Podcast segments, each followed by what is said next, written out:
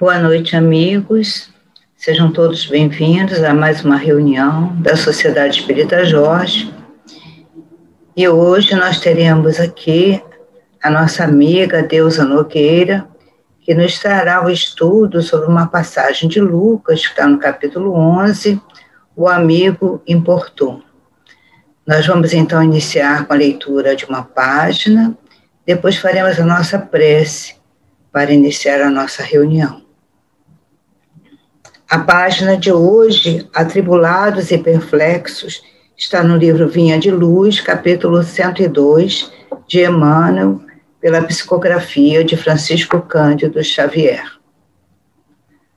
Em tudo somos atribulados, mas não angustiados, perplexos, mas não desanimados.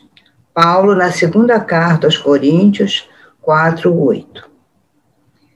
Desde os primeiros templos do Evangelho, os leais seguidores de Jesus conhecem tribulações e perplexidades por permanecerem na fé.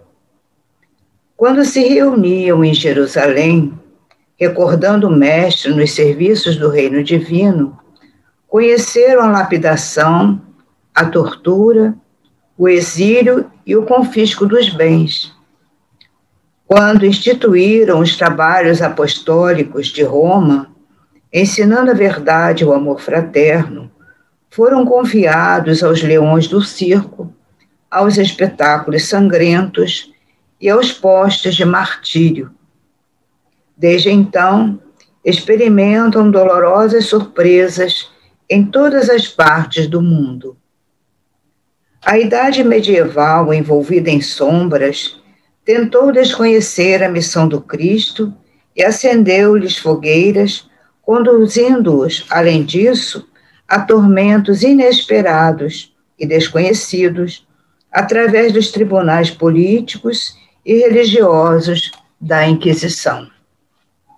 E ainda hoje, enquanto oram confiantes, exemplificando o amor evangélico, reparam o progresso dos ímpios e sofrem a dominação dos vaidosos de todos os matizes. Enquanto triunfam os maus e os indiferentes, nas facilidades terrestres, são eles relegados a dificuldades e tropeços, à frente das situações mais simples. Apesar da evolução inegável do direito no mundo, ainda são chamados a contas pelo bem que fazem e vigiados com rudeza, devido à verdade consoladora que ensinam. Mas todos os discípulos fiéis sabem, com Paulo de Tarso, que em tudo serão atribulados e perplexos. Todavia, jamais se entregarão à angústia e ao desânimo. Sabem que o Mestre Divino foi o grande atribulado e aprenderam com ele que da perplexidade, da aflição, do martírio e da morte, transfere-se a alma para a ressurreição eterna.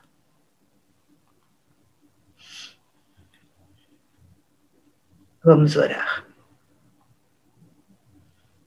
Querido amigo Jesus, mestre de nossas vidas, mentores desta casa, a casa de Jorge.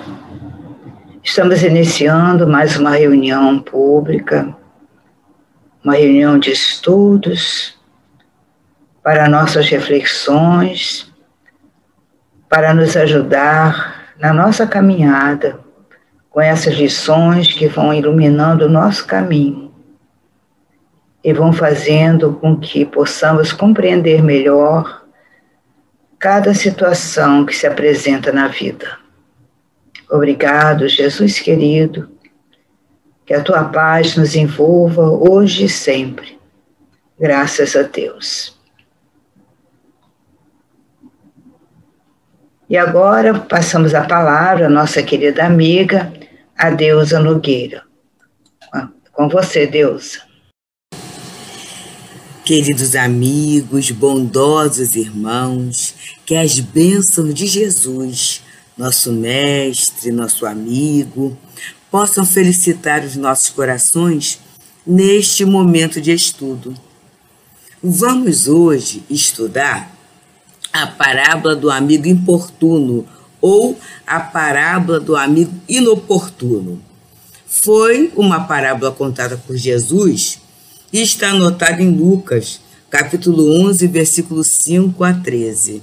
E é muito interessante a gente é, prestar um pouquinho de atenção que o evangelho de Mateus e de João, ele na verdade, é, desculpe, Mateus e Marcos, eles foram escritos para a comunidade judaica, né?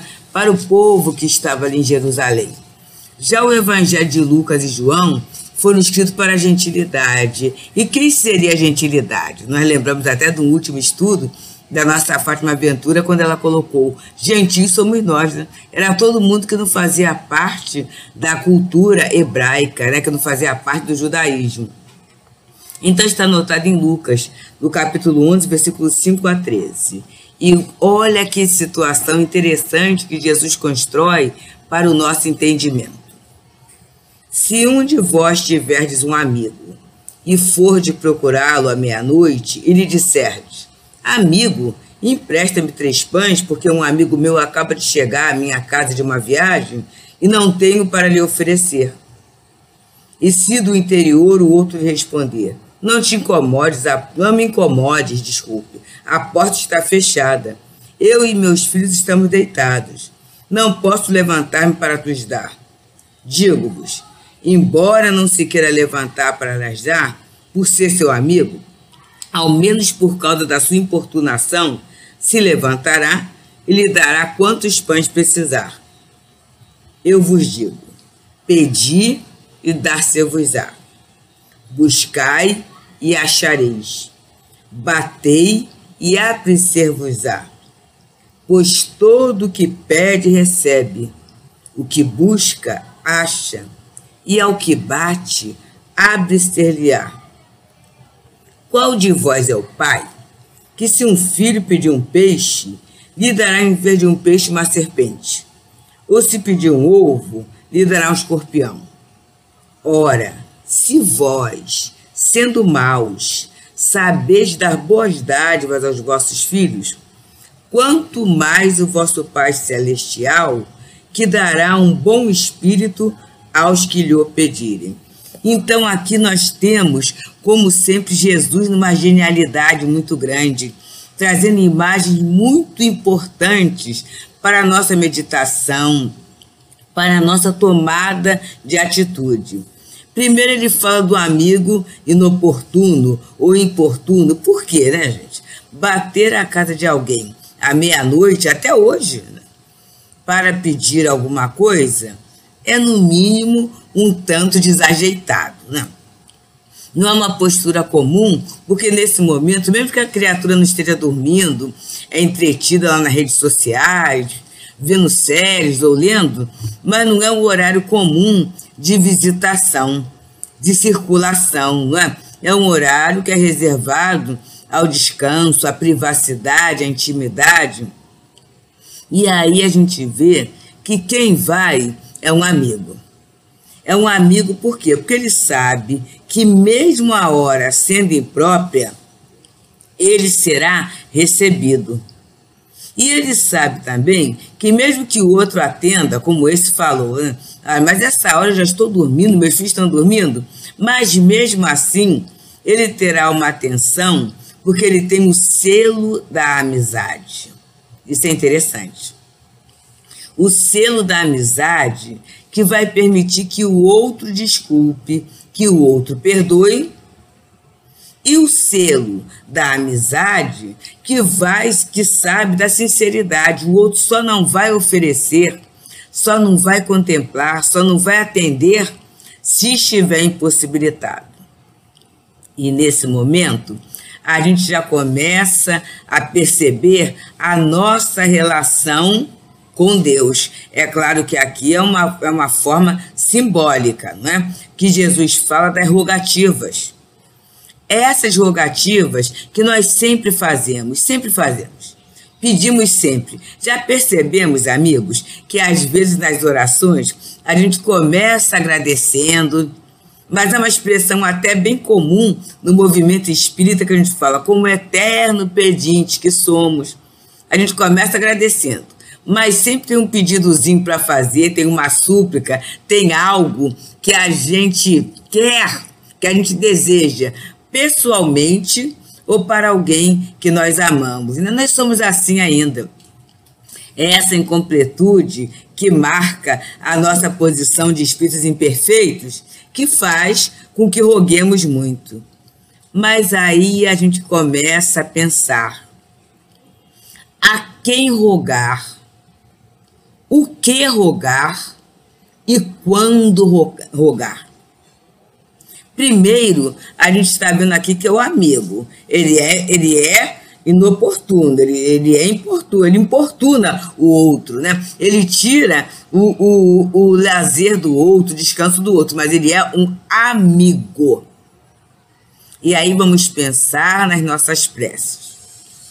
Nós podemos nos observar como amigos de Jesus. Nós estamos procurando através do conhecimento do Evangelho, através dos ensinos de Jesus, conceber Deus, entender Deus como nosso Pai, porque foi essa a grande novidade que ele trouxe para nós.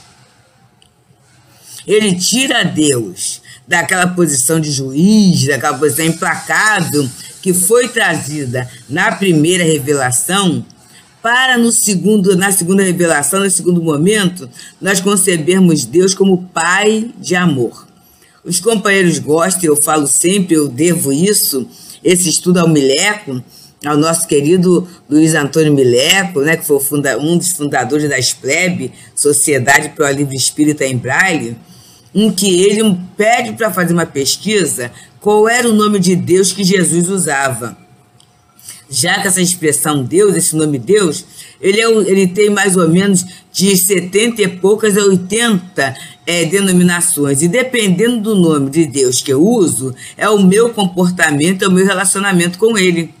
Se eu olho Deus como Senhor dos Exércitos, né, a minha relação com ele vai ser como?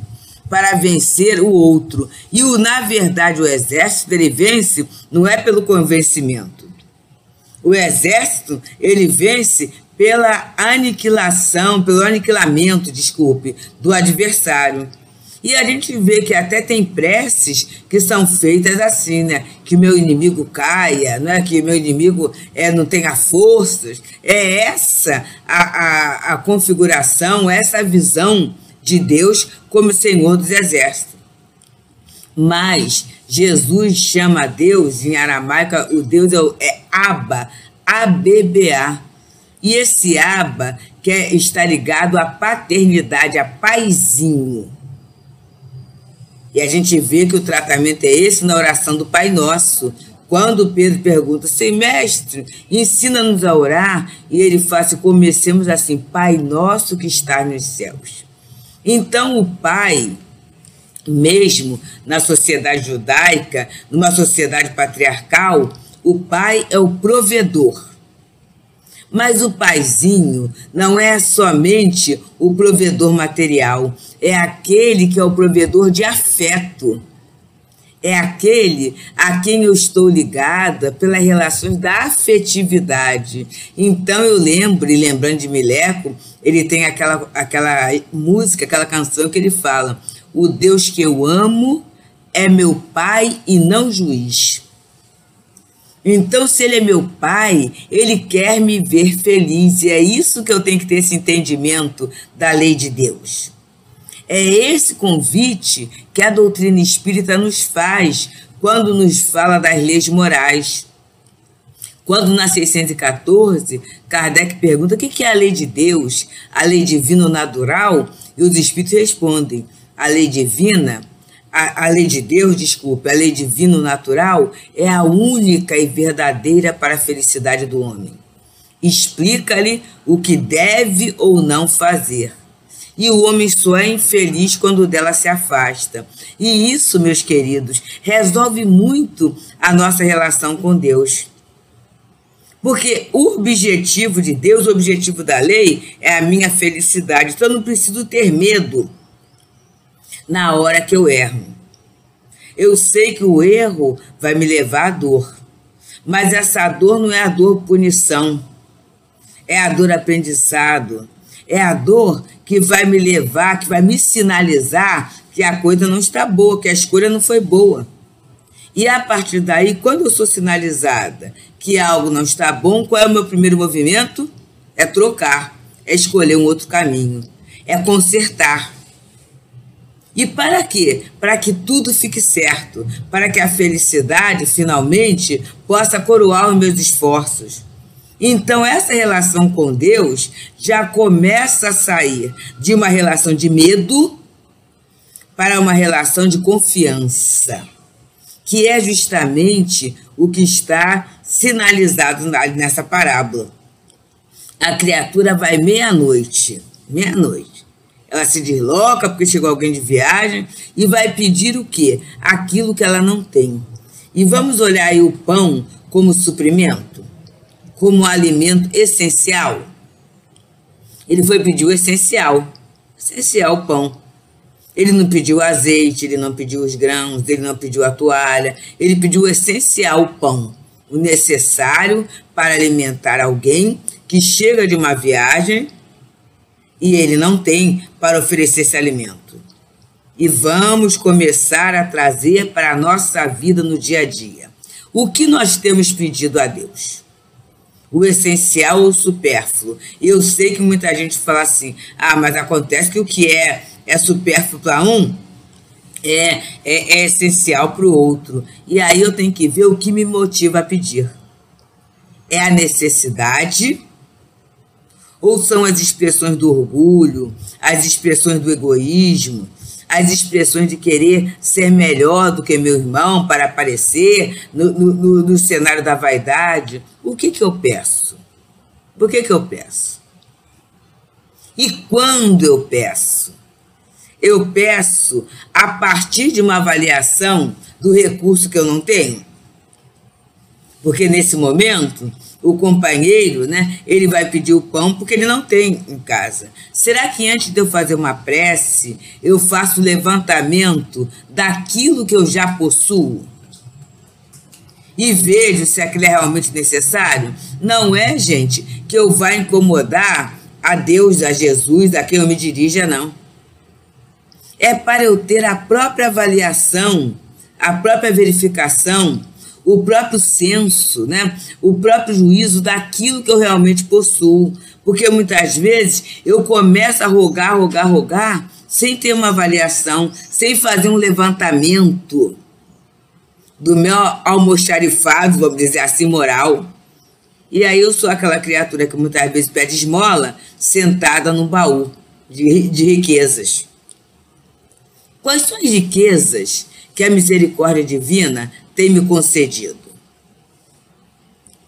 Eu tenho noção dessas riquezas. Eu tenho a noção é, é, da utilidade, da utilização delas. Como é que eu estou utilizando? Porque às vezes eu até tenho o objeto, eu tenho conhecimento, eu tenho habilidade, eu tenho valor, mas eu não sei como empregar. Então, eu estou aprendendo a usar a minha riqueza, os meus talentos.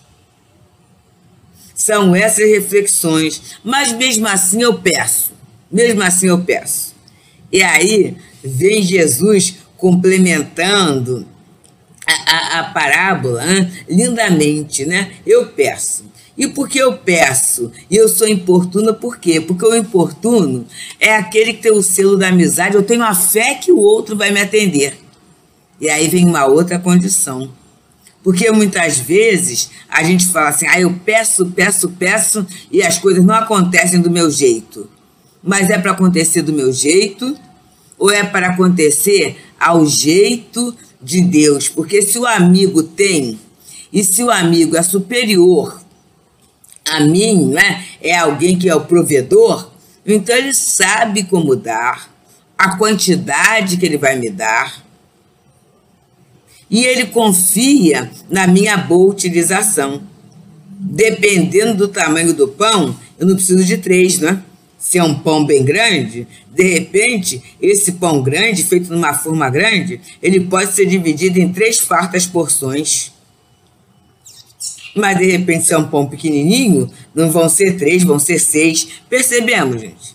Isso é para nós vermos a medida com que Deus atende às nossas solicitações que nem sempre é, é, é, dentro do meu padrão, porque muitas vezes meu padrão, é de, dependendo da minha vivência, do meu conhecimento, ele é limitado, ele é limitado, bem limitado mesmo, ao meu conhecimento, à minha observação, à minha análise.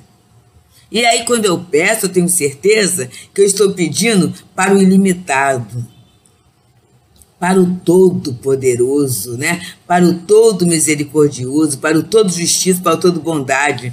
Então, é virar muito além daquilo que eu estou pedindo, com muito além que eu falo com muito mais propriedade.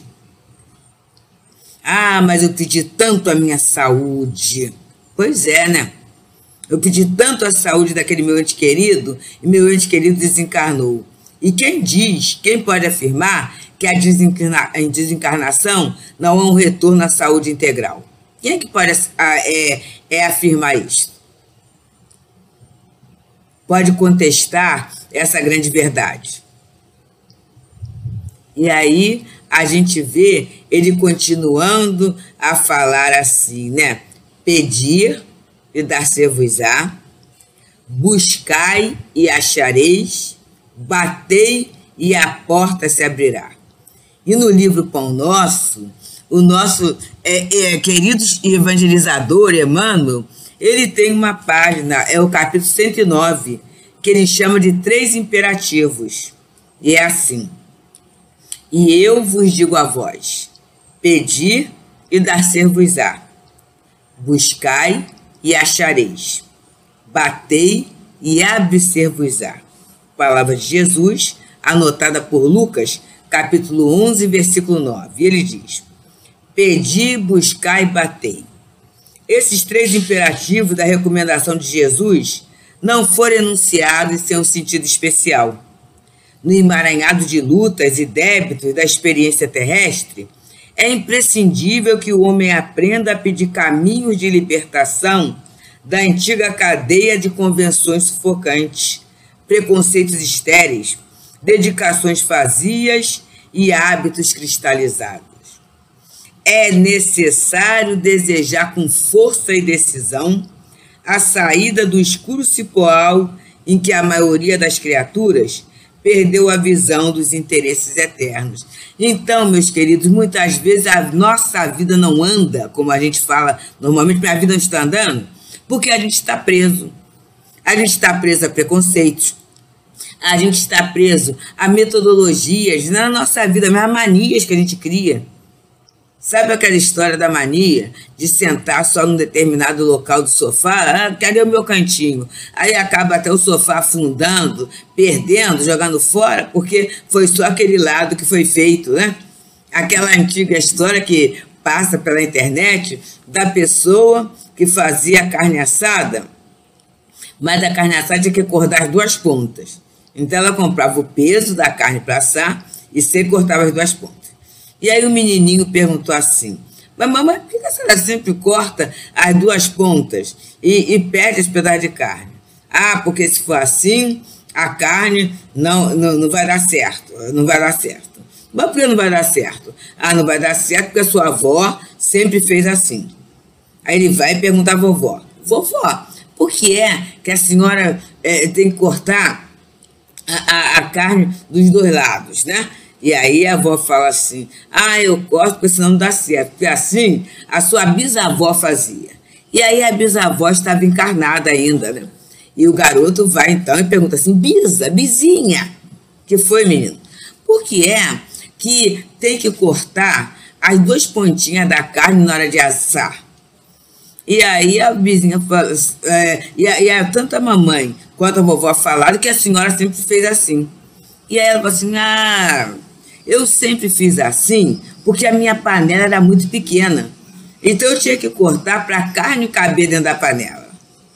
E aí ele sai com aquela resposta. Quer dizer, muitas vezes a gente tem hábitos arraigados, preconceitos, situações que a gente nem pesquisa a origem. Mas a gente vai fazendo daquele jeito porque sempre foi assim, a gente aprendeu assim. E nós fugimos ao desafio da renovação esquecidos, principalmente nas nossas questões morais, não é? Que a gente não reencarnou para fazer tudo do mesmo jeito que a gente sempre fez, principalmente aquelas situações que trazem respostas negativas. Nós reencarnamos para a nossa reforma moral.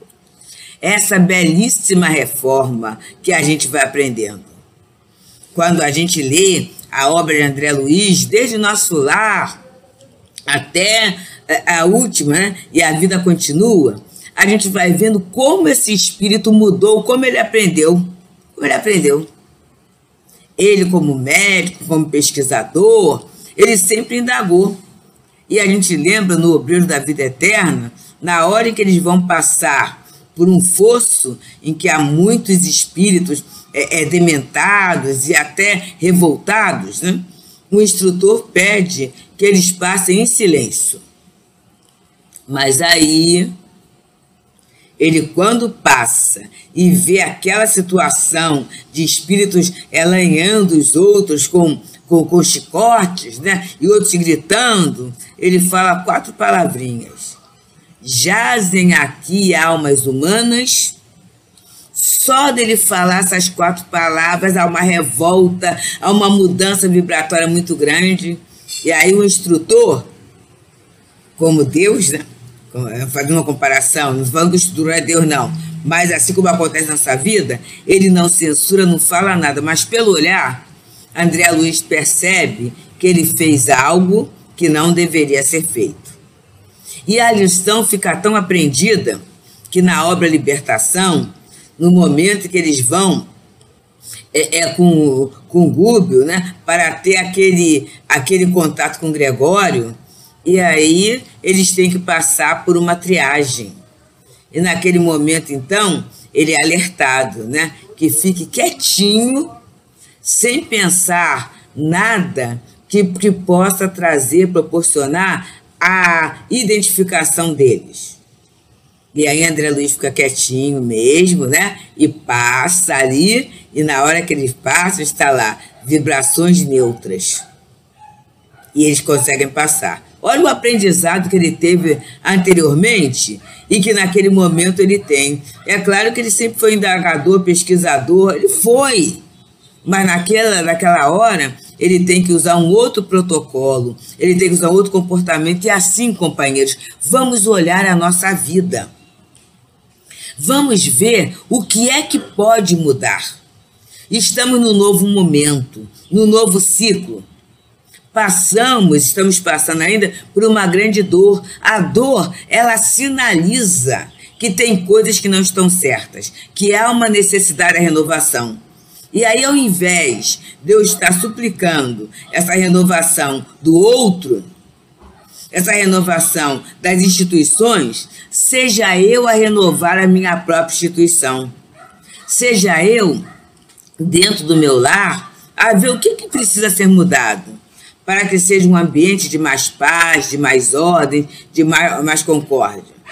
Dentro do meu trabalho, seja no trabalho presencial, seja no home office, o que é que eu posso mudar para que o trabalho seja, como tem que ser, um ponto de socorro, um ponto de progresso material e um ponto de progresso moral também. Eu preciso olhar isso. Na vida social, eu tenho sido elemento de pacificação, ou eu tenho estimulado a revolta, eu tenho estimulado o desespero, eu tenho estimulado a reclamação. O que, que eu tenho feito? Então é isto que a gente tem que ver, né? O que que eu estou, é, é, é, o que que eu estou desejando? E eu estou desejando com forças ou eu estou desejando assim, ah, se acontecer tá bom, se não acontecer deixa para lá. Qual é o meu papel? Como eu estou estimulando o meu desejo? E é Leon Denis que diz, na obra do Problema do Ser e do Destino, quando ele trabalha as potências da alma. O pensamento é criador. O que é que eu estou criando com meus pensamentos? E na verdade ele é criador, e como nós vivemos aquilo que pensamos, eu vivo exatamente aquilo que eu estou criando. Então, muitas vezes, a, a perturbação, a desordem, ela é fruto das minhas crenças, daquilo que eu acredito, daquilo que eu acho que é o ideal, que na verdade não é o ideal, o ideal, né? Muitas vezes é uma realidade que eu abracei. É algo que eu acredito, mas eu posso modificar as minhas crenças. E um dos pedidos que eu posso fazer com muita vontade é assim: é que eu tenha a coragem da fé para estabelecer a mudança necessária. Eu preciso parar, preciso pensar, preciso analisar. E Emmanuel coloca assim: logo após, é imprescindível buscar. A procura constitui-se de esforço seletivo. O campo já é repleto de solicitações inferiores, algumas delas recamadas de sugestões brilhantes. É indispensável localizar a ação digna e santificadora. Muitos perseguem miragens perigosas, à maneira das mariposas que se apaixonam pela claridade de um incêndio. Chegam de longe, acercam-se das chamas e consomem a bênção do corpo. É uma outra questão. O que, é que eu estou buscando? O amigo inoportuno, ele buscava os pães e tinha um objetivo. Vamos perceber? Alguém chegou de viagem e não tinha o que oferecer. Será que as minhas buscas têm um objetivo? Ou muitas vezes eu quero ter por ter, fazer por fazer? Vamos pensar nisso? O que eu estou buscando e para que eu estou buscando. Estamos no novo ciclo, entrando numa nova fase das nossas vidas. Eu estou buscando as mesmas coisas do mesmo jeito? E aí vem a análise. Buscando as mesmas coisas do mesmo jeito, eu me sinto feliz ou não? Eu me sinto feliz mesmo sabendo que aquilo vai me custar um sacrifício, ou eu acho que não está valendo a pena. E tendo em vista, gente, aí vamos ver o padrão que eu vou usar.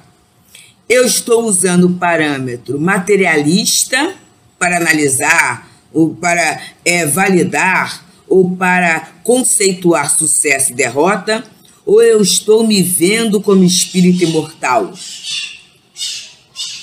Tudo isto precisa ser analisada na minha trajetória. E a gente tem os inúmeros exemplos desses vanguardeiros. A gente vê o Luther King, Martin Luther King, mesmo sendo é, assassinado, desencarnando, ele deixou o discurso Eu tenho um sonho. E valeu a pena? Valeu. Hoje, a gente tem um movimento, né? Vidas importam. Não só as vidas negras, todas as vidas importam. Para quê? Para que a gente se veja como irmão. E olha a questão da parábola de vermos Deus como Pai. Porque no momento que eu vejo Deus como Pai, em que eu tenho essa certeza dessa amizade, dessa solicitude, da providência divina, eu vou ver que todos somos irmãos. Todos somos irmãos. Todos. E esse sentimento vai apaziguar muito as minhas inquietações, as minhas dificuldades, os meus é, desafios de convivência. Então, amigos, é Jesus, né? Nos facilitando esse entendimento é, é assim lógico, racional, racional. E é essa fé raciocinada a que somos convocados.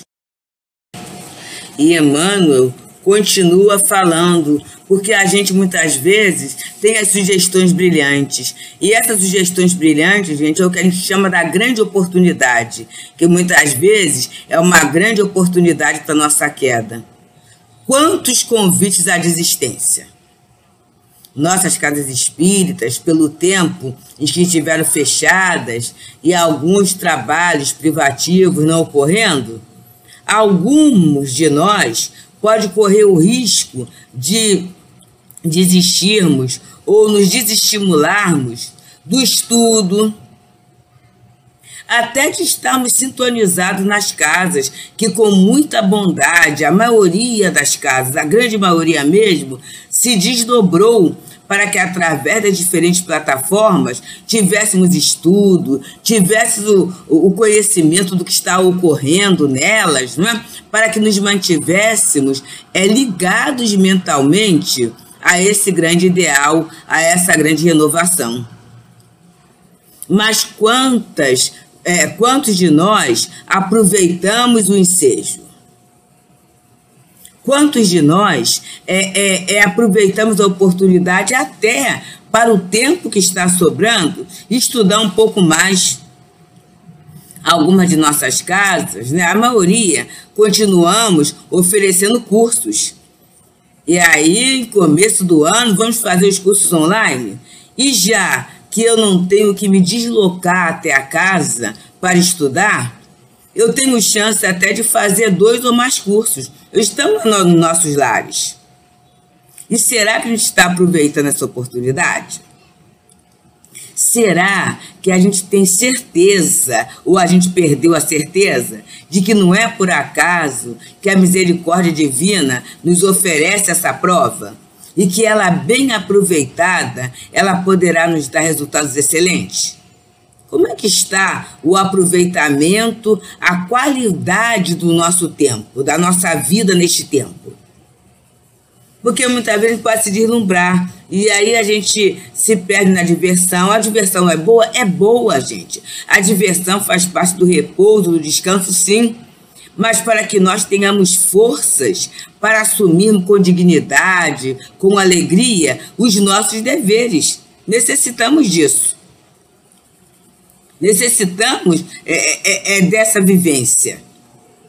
Ou será que está, a vida está, está sendo arrastada?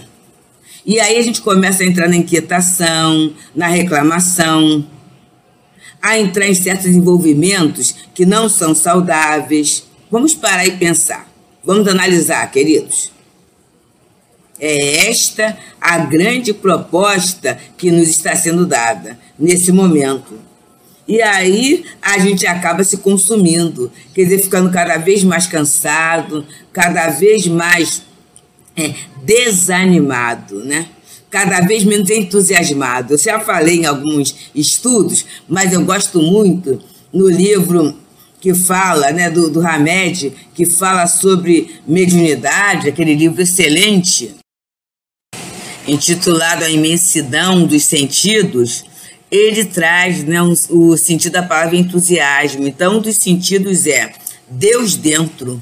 Então, entusiasmo é Deus dentro. Então, quando eu perco esse entusiasmo, esse bom ânimo, essa alegria de viver, é sinal que eu estou me distanciando desse amigo, me distanciando dessa visão de Deus como amigo. Eu estou abrindo mão desse selo de qualidade, dessa segurança. Então eu falo assim, ah, eu até peço, mas eu sei que eu não vou receber nada mesmo. Pede você que tem mais merecimento que eu. Pede você que tem mais, é, tem mais condição que eu. Eu não vou pedir, não. E a gente vai né, se afastando desta grande condição que é a nossa condição de filho de Deus. De termos Jesus como nosso amigo, como nosso mestre, como nosso irmão, como alguém que é o caminho, é o caminho que nos conduz até Deus. E eu acabo abrindo mão disso. Então, é isso que ele está falando, né? É, é, sobre essa busca. Então, ele diz: é imperativo aprender a buscar o bem legítimo. Estabelecido o roteiro edificante, é chegado o momento de bater a porta da edificação. Sem o martelo do esforço metódico, e sem o buril da boa vontade, é muito difícil transformar os recursos da vida carnal em obras luminosas da arte divina, com vistas à felicidade espiritual e do amor eterno. Quer dizer o quê? Que sem trabalho é impossível o sucesso. É o sucesso. Einstein já falava, né? Que o sucesso vem quando o pessoal assim, mas que sorte que você tem, e que tudo isso assim é. A sorte é 99% de transpiração e 1% de inspiração. É o trabalho que vai nos conduzir a essa competência. E ele diz: não bastará, portanto, rogar sem rumo, procurar sem exame e agir sem objetivo elevado peçamos ao Senhor nossa libertação da animalidade primitivista. Busquemos a espiritualidade superior e trabalhemos por nossa localização dentro dela, a fim de converter-nos em fiéis instrumentos da divina vontade. Pedir, buscai, batei. Três imperativos, né? Esta trilogia de Jesus reveste-se de especial significação para os aprendizes do Evangelho em todos os tempos. Então, é pedir, buscar e bater. E ele fala mais. Ele fala mais da bondade do Pai. Ele diz: se nós que somos maus, se um filho pede um pão, a gente não dá uma pedra. Nem se pede um peixe, a gente dá uma serpente nem se pede um ovo, a gente dá o escorpião. E ele continua: Se vós que sois imperfeitos, sabeis dar bons presentes, boas dádivas aos filhos, que dirá o Pai do céu. Então, queridos, eu tenho certeza que essa parábola ela vem reconduzir nesse momento a bondade de Deus. Porque eu sei que tem muita gente falando, pensando, por que, que Deus permite que tanto mal aconteça, tanto mal ocorra? E aí eu vejo o fato de uma forma superficial, mas eu não me ocupo com o aproveitamento da questão. E o grande momento nosso é de aproveitamento, meus queridos. É de aproveitamento. Vamos aproveitar a dor para consertar, ajustar aquilo que não está tão bom, não está tão certo? Vamos aproveitar esse momento para estabelecermos em nós código de gentileza, de bom ânimo, de paciência, de perseverança.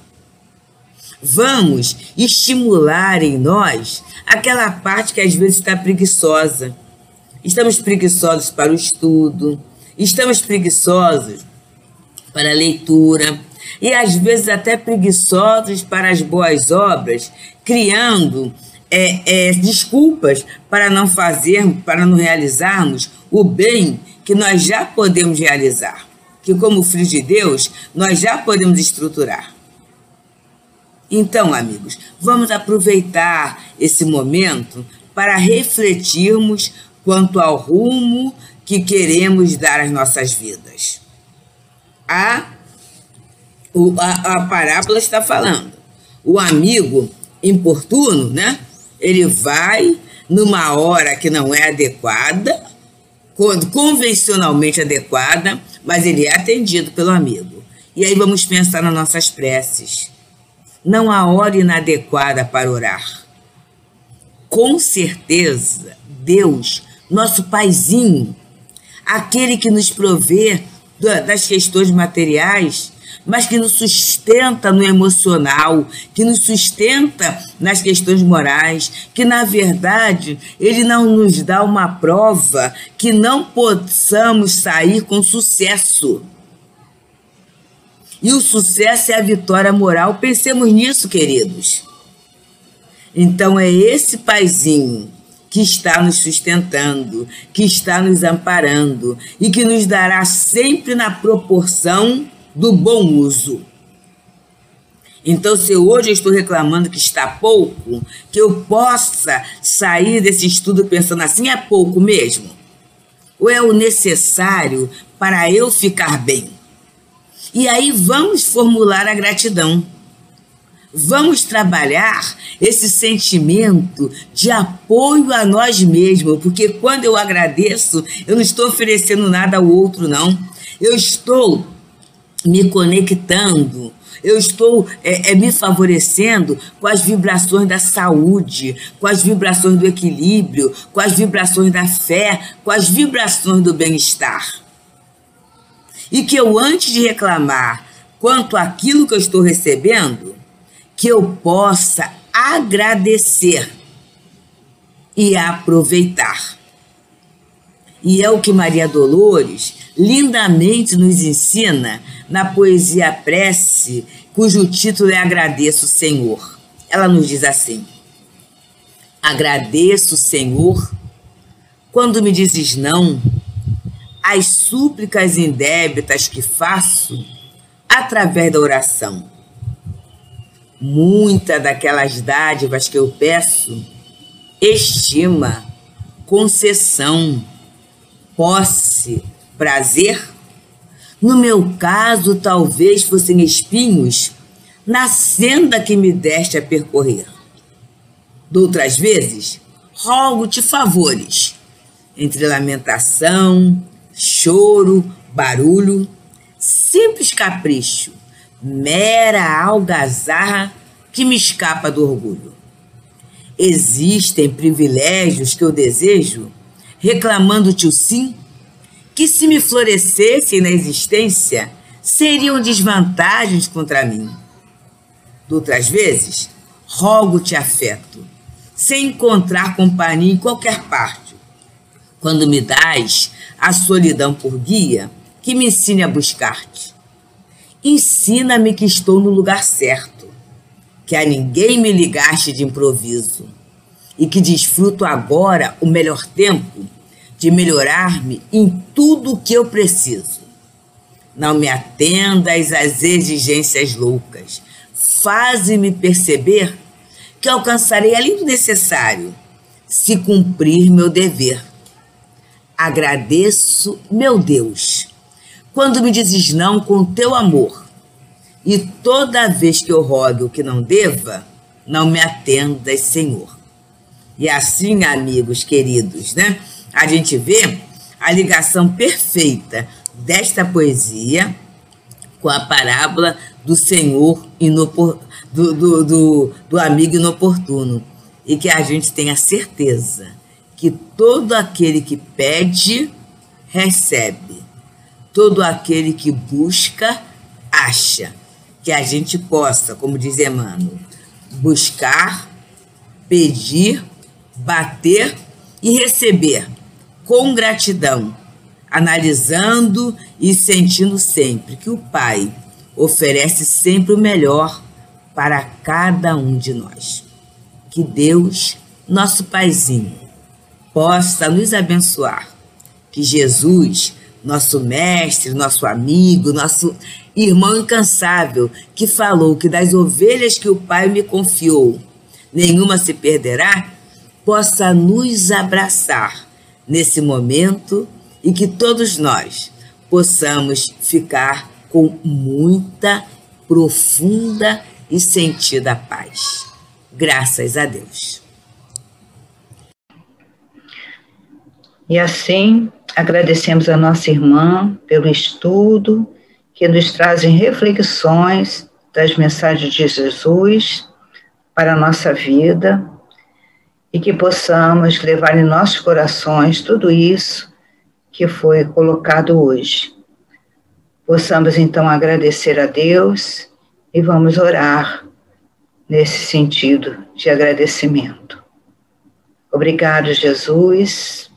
Obrigado aos amigos espirituais que estiveram presentes conosco.